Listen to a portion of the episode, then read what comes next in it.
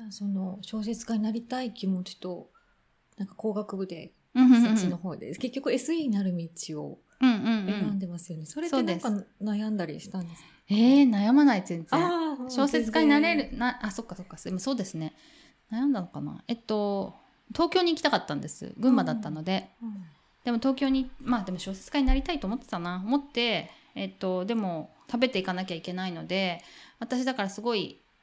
親に頼るとか全然ないから、うん、現実的なんですよね。でまず東京で稼がなくてはいけないと。でだから就職して、うん、でまあその間に多分書くでしょうと書いて応募して、うんうんうん、なんかそれでだんだん上手くなっていくとかだったらいいなって思ってたんだけど、さっぱり書かないっていうでもその夢は捨てちゃおうかなみたいな思ってるところに、でもなんかこうメンタルがちょっと悪くなってきたのが2回ぐらいあって、うん、その2回目に辞めたんですよね、会社を、うん、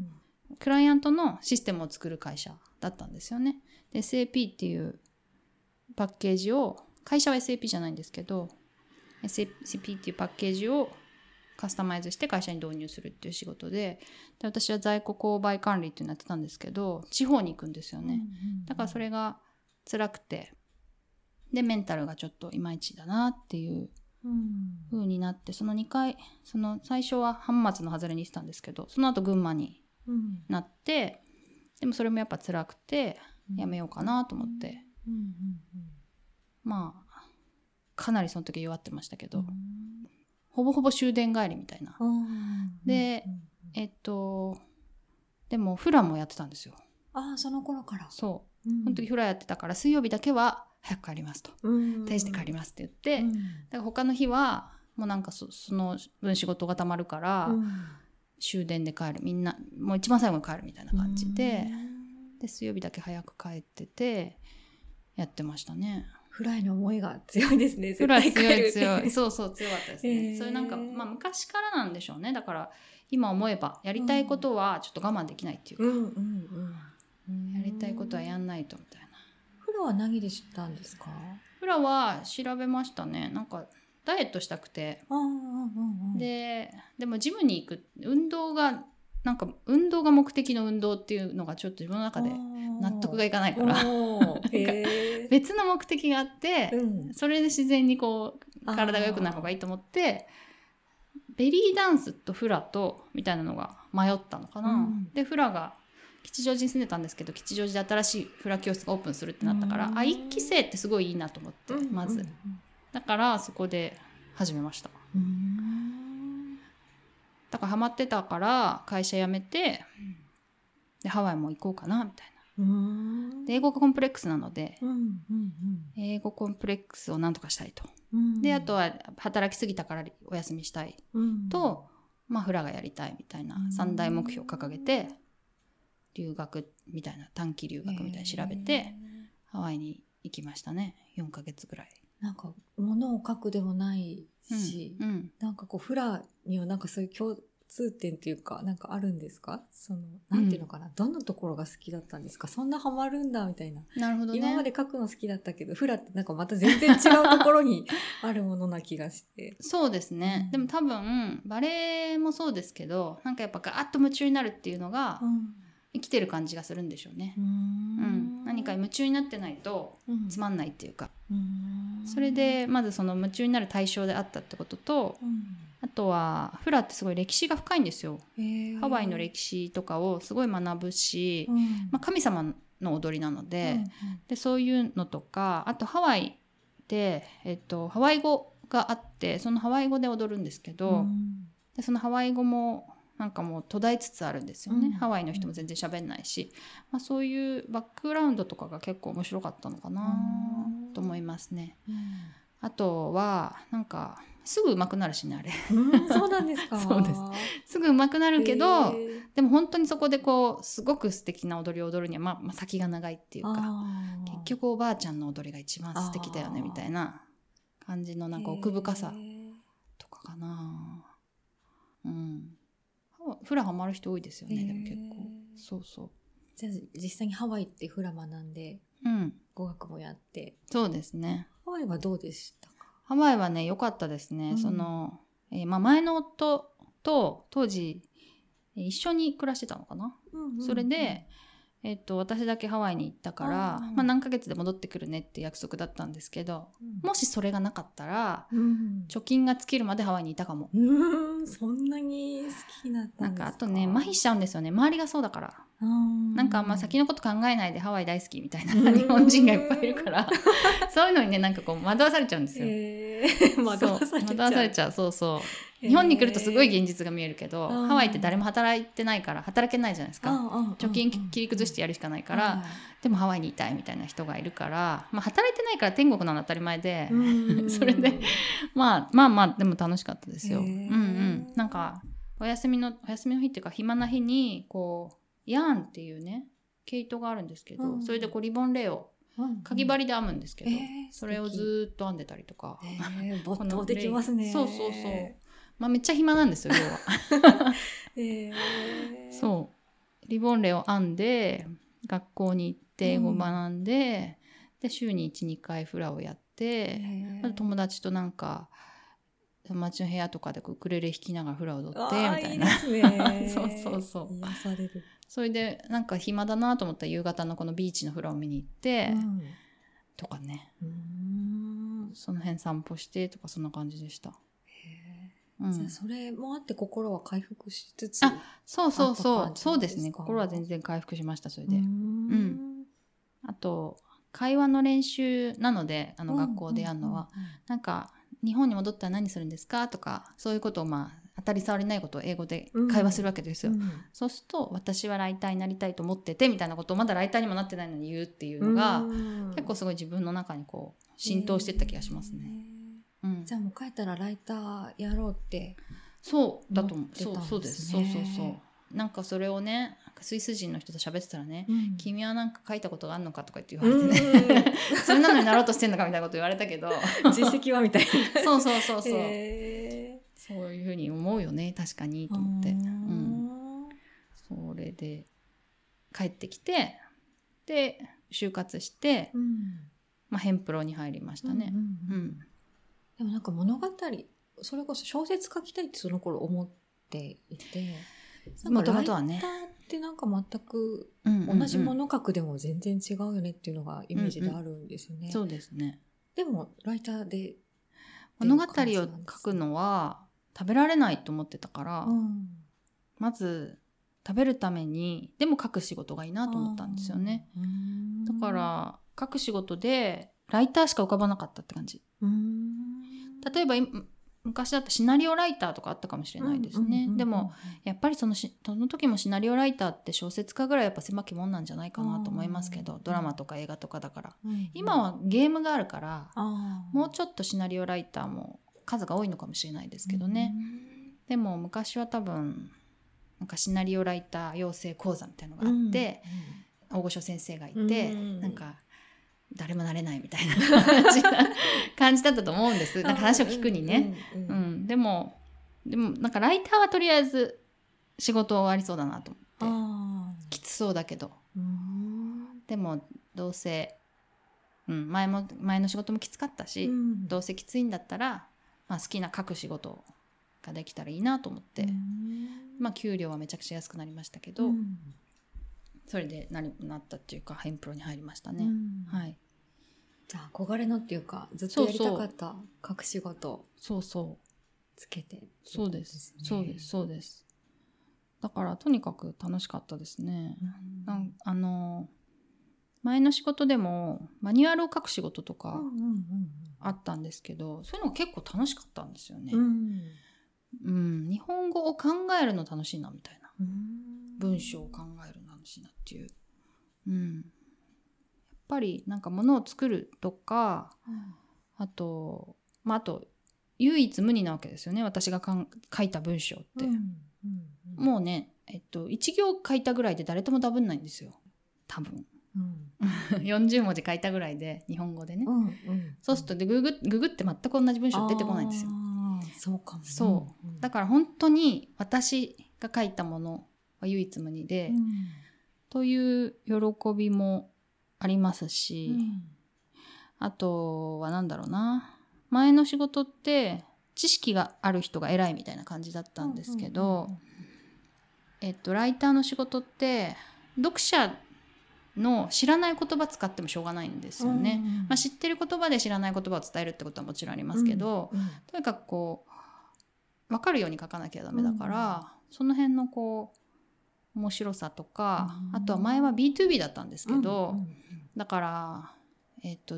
ーザーニーズとかをね、うん、想像するのがすごい難しい、うん、だけど、ライティングってまあ 2C なので、はい、その人々はどう思ってるんだと、その辺歩いてる人とか、うん、主婦の方がどう思うかとか、うん、なんかそういうのをこう想像して書けってすごい言われたんですけど、うん、そういうのも想像できるから面白いっていうか、うん、調べられるし想像できるし、うん、そういう面白さはありますね。難しさもあるけど面白さもあるっていうか、うん、それはすごい思いました。なんか多分理系の世界と文系の世界の違いでもあると思うんですよね、うん、なんか理系って結構知識を積み上げていかないとお話にならないみたいなところがあるんですけど、うんうんうん、もうその過去の実績がすごすぎて、過去に積み重ねてきたなんか理論とかテクノロジーとかすごすぎて、うんうん、でも文系の人ってあんまりそういうのなさそうっていうか、想像ですけど、それが結構ライターの世界も似ているかなと思ってますね。うんうんうん、なんか原稿って言葉見るだけで、はい、わあ憧れの仕事ついてるんだってそうそうそう感じてるって言ってましたよね。そうそうそう、ツイッターにも書きましたけど、うん、原稿やんなきゃっていうのがなんか、うん、私プロじゃんみたいな締め切りがとか言ったら私プロじゃんみたいな感じで思いました。うん、うん、それはありましたね、まあうんうんうん、結構しばらくあったかなそういうのは。でもきつかったですね。あとね、でも分かったのは、ライターってめちゃめちゃ底辺だってことですね。底辺。出版社がやっぱ偉い。で、その下の、まあ、編集者が偉い、うんうんうん。で、撮影の時はカメラマンさんが偉い。うん、ライターってこう、まあ、ほんと下働きみたいなことやるんですよ、うん。カメラマンさんをいかに待たせないでやるかっていう、うん、商品を用意したりとかもやるんですけど、うんうんうん、で、まあ私の教育が特にそうだった。ですよね、教育されたのが、はい、私の師匠みたいな人が特にそういう教育だったんですよね。こうカメラマン待たせるなというのをやってて、だからライターはすごい底辺なんだなっていうのがすごい、まあ、びっくりしたことですね、やり始めて。ライターってもう本当にもう一つも失礼がないようにみたいな感じでまあとにかくそういうヘンプロだったっていうのもありますけど、うん、そうに教わってだからで、あと、うん、そうですね、指示されたことはみんなやるし、うん、雑用もいっぱいやるしって感じで、うん、でも今思えば、うん、出版社の人ってすごいライターさんを尊重してくれるなと思います。そうじゃない文化の人、ウェブの人とかも、うん、まあ、人にもちろんよりますけど、なんかそうでもない人も結構いるなっていう印象ですね。うん、うんうん、古い出版社の人ってすごいそんなに丁寧な言い方しなくてもいいですよっていうぐらい結構丁寧に接してくれるんですよね。そうそう。じゃあ全然なんか違う環境に移って、うん、でも忙しいのは一緒だけど体感としてはなんか変化っていうか全然違います。全然違いますね。だから転職したの30なんですけど、うん、30って普通なんかもう中堅どころじゃないですか、うんうんうん、でも私ペーペーだから、うんうん、ライターとして、うん、で編集者の人とか23とか4とかで、そういう人にすごいこうその人たちよりも下なぐらいで仕事ペイペイで文章も別に書けるわけじゃないし、で教えてもらうって感じでずっとやってましたね。うん、それはなんか抵抗は別になかったけど、まあ、今思えばいい経験だったなと思いますし、そこでまあそういうのを捨ててそういう世界に入れたっていうのは、うん、結構自分の強さだなと思います、うんうんうんうん、いい意味でね。そうですよね、30歳までずっと積み上げてきたキャリアを、そうそう、なんかこう一回リセットじゃないですけど、そうそうそう、飛び降りたって感じですよ、うんうん、だから結構ね、みんなね、もう IT 嫌だとか言って辞めるんですよ、前の会社の人とかって。でも結局 IT 企業に入るんですよ、やっぱお金のためにねとか、ね、あとまあ自分のプライドもあると思いますけど、うん、私はそれ捨てられたのはすげえなって思います自分で。そうそう、怖さとの戦いみたいなのは、ああそうですね、辞めるとき怖かったですね、うん、でも死ぬわけじゃないしなと思って、うん、思ったらなんとかなった、うん、実家帰ればいいかとか、うんうんうん、死ぬわけじゃないしと思ったら大丈夫になりました、うんうん、でもそこまで、まあ、死ぬわけじゃないまで思わないと怖いんだなっていうのも分かりました。じゃあかなり思い切った決断だったっていうことなんですね。そうですね、次を決めずに辞めるっていうのは、うん、でもね辞めようかなって一瞬思ったら、うん、もうなんかバラ色に思えちゃって、その、辞めた後の生活があれもできるこれもできるみたいな思って、辞める以外の選択肢がもうないみたいな、もう辞めたいみたいな感じに。そうでそれまでは辞めるっていう選択肢を置かずに頑張ってたんですよね、うん、やるしかないみたいな、うん、だけど辞めてもいいんだと思った瞬間、うん、ブワーっと妄想広がっちゃって、うん、上司に考え直してくれとか言われたけど、うん、いやもう無理だからみたいなもう笑いの世界が見えちゃったから無理みたいな感じで思ってましたけどね、でも上司にもそう各仕事がしたいとか言って、うん、何バカなこと言ってんのみたいな感じ思ったと思うんですよねで人によって各仕事っていうと小説家って思う人もいるし、はい、なれるわけないだろうって思う人もいるし、はいはい、エッセイストみたいなことでしょ、うん、みたいな感じの人もいるし、うん、だからいろいろこう想像が違うんだけど、うん、でも本当になんか、うん、例えばアイドルになりたいみたいなのと一緒なんですよね、うん、こう感覚としては、うんうん、全然違うエンタメの世界に行きたいみたいなのって、うん、こうシステムをやってる人からすると全然想像つかないし、うん、夢見ちゃってんなみたいな感じで、うん、まあ心の中で終わらせた人が多いんじゃないかなと思います、うん、そういう怖さもありますよね。だから、うん、そこも人目みたいなところ、人目、そう、うん、それは結構逃れられない人は多いんじゃないかなと思います。うん、それはあれかもしれないですね、プライドだったりとか。そうだって結構給料もらってる会社だったし、うんうん、みんなプライド高そうだったし、うん、やけに外資っていうのもあるけどそうですね、だと思います、うん、でもそう最近なんかすごい久しぶりに当時ちょっと知り合ってたサードパーティーさん、うん、外注の人が、うんうん、なんかホームページ経由でメールをくれたんですよ、うん、それもツイッターに書いたかな、ラジオトークでお話ししてましたね。あ、ラジオトークよく聞いてる、すごいすごい、そう、それでね、なんか周りの人がとちおさんはなんか有名なライターになってんだよって言ったらしくて、周りの人が、うん、別に有名じゃないんだけどなだけど、うん、でもそういう人から見ると、まあ、そう見えるんだなっていうことと、あとはまあ別に他業界に転職したけど頑張ってるっていうのを、まあ、私がいっぱい発信してるからですけど、うん、分かってくれるってすごいありがたいことだなと思いました。うんうん、うんうん、ライターになってからもまあ大変でしたけどね、やっぱメンタル落ちたりしました。そうなんですか。ライター、うん、好きな仕事でもやっぱそういうことって全然ある。やっぱちょっとね、まあ弱いんだろうなと思ってたんですけど、うん、1年ぐらい経ってからかな、1年ぐらい経った頃に、うん、10ヶ月ぐらいだったかな、もうちょっとやばいなみたいに思って、それでもうそろそろ在宅にすればって感じで、うん、その会社ってこう最初通ってて、うん、で一人前になったら在宅するっていうシステムなんですね、うん、だからそう在宅にすればって在宅になって、ちょっと余裕が出て、うん、通勤時間がなくなったから、うん、それで良くなったりしたかなって感じですね。うん、うん、あとストレスのかかり方が違って、前はストレスが高くなると過食してたんですよ、うんうんうんう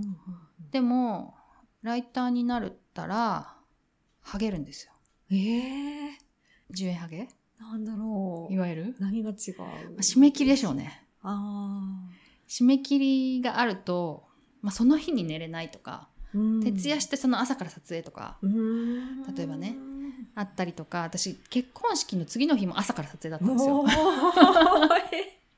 で二次会の途中で帰って、なんかもう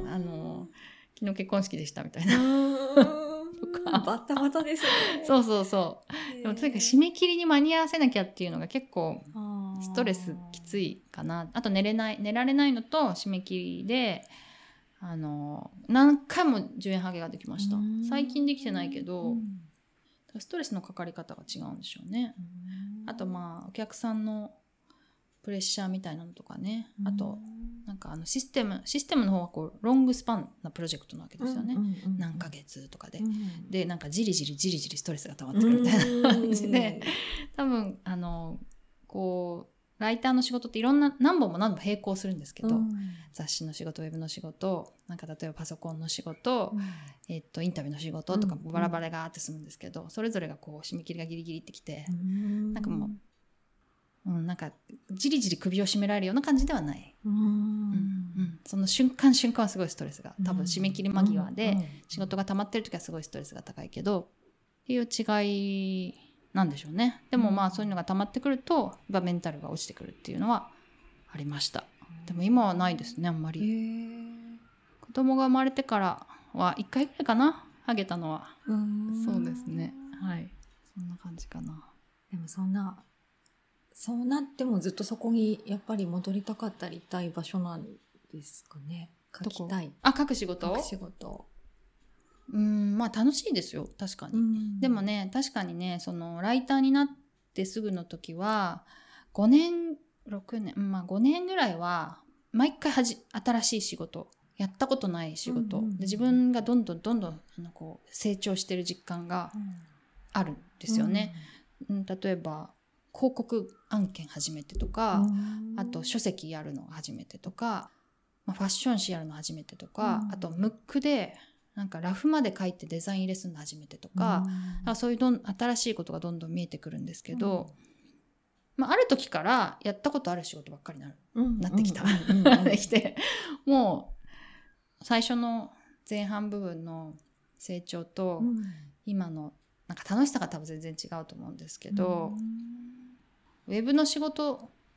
の方が書く比率が高いんですね。雑誌の仕事って商品借りて撮影してラフ切ってレイアウトが出てきて初めて書くんですよ。だからあと取材があるとも何件もアポ入れしたりとか、何件も取材に行って、でレイアウトが出てやっと書くみたいな感じだから、はいはい、それまでがすごい長くって最後のちょっとだけ書くんですよ、 2,3 日だけ。だか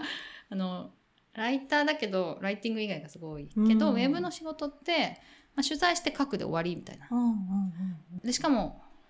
レイアウトとかの要素がないから写真文章だけでしょう。でだから結構ね、文章の比重が高いっていうか役割が大きいっていうか、いう印象がありますね。だから文章を洗練させるっていうか、文章に向き合うことは今の方が多いかもっていう感じですね。